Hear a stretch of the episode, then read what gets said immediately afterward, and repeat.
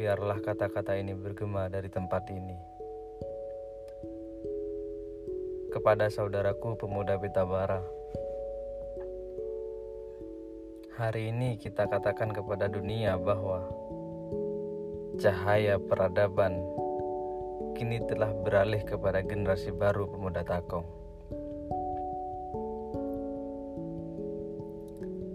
Generasi yang dilahirkan di abad ini ditempa oleh pengetahuan, dididik oleh masa damai yang keras. Kita tidak akan diam. Kita tidak akan diam membiarkan penindasan itu terjadi begitu saja. Kita akan selalu memperjuangkan keadilan dan kesejahteraan rakyat. Tetap semangat pemuda.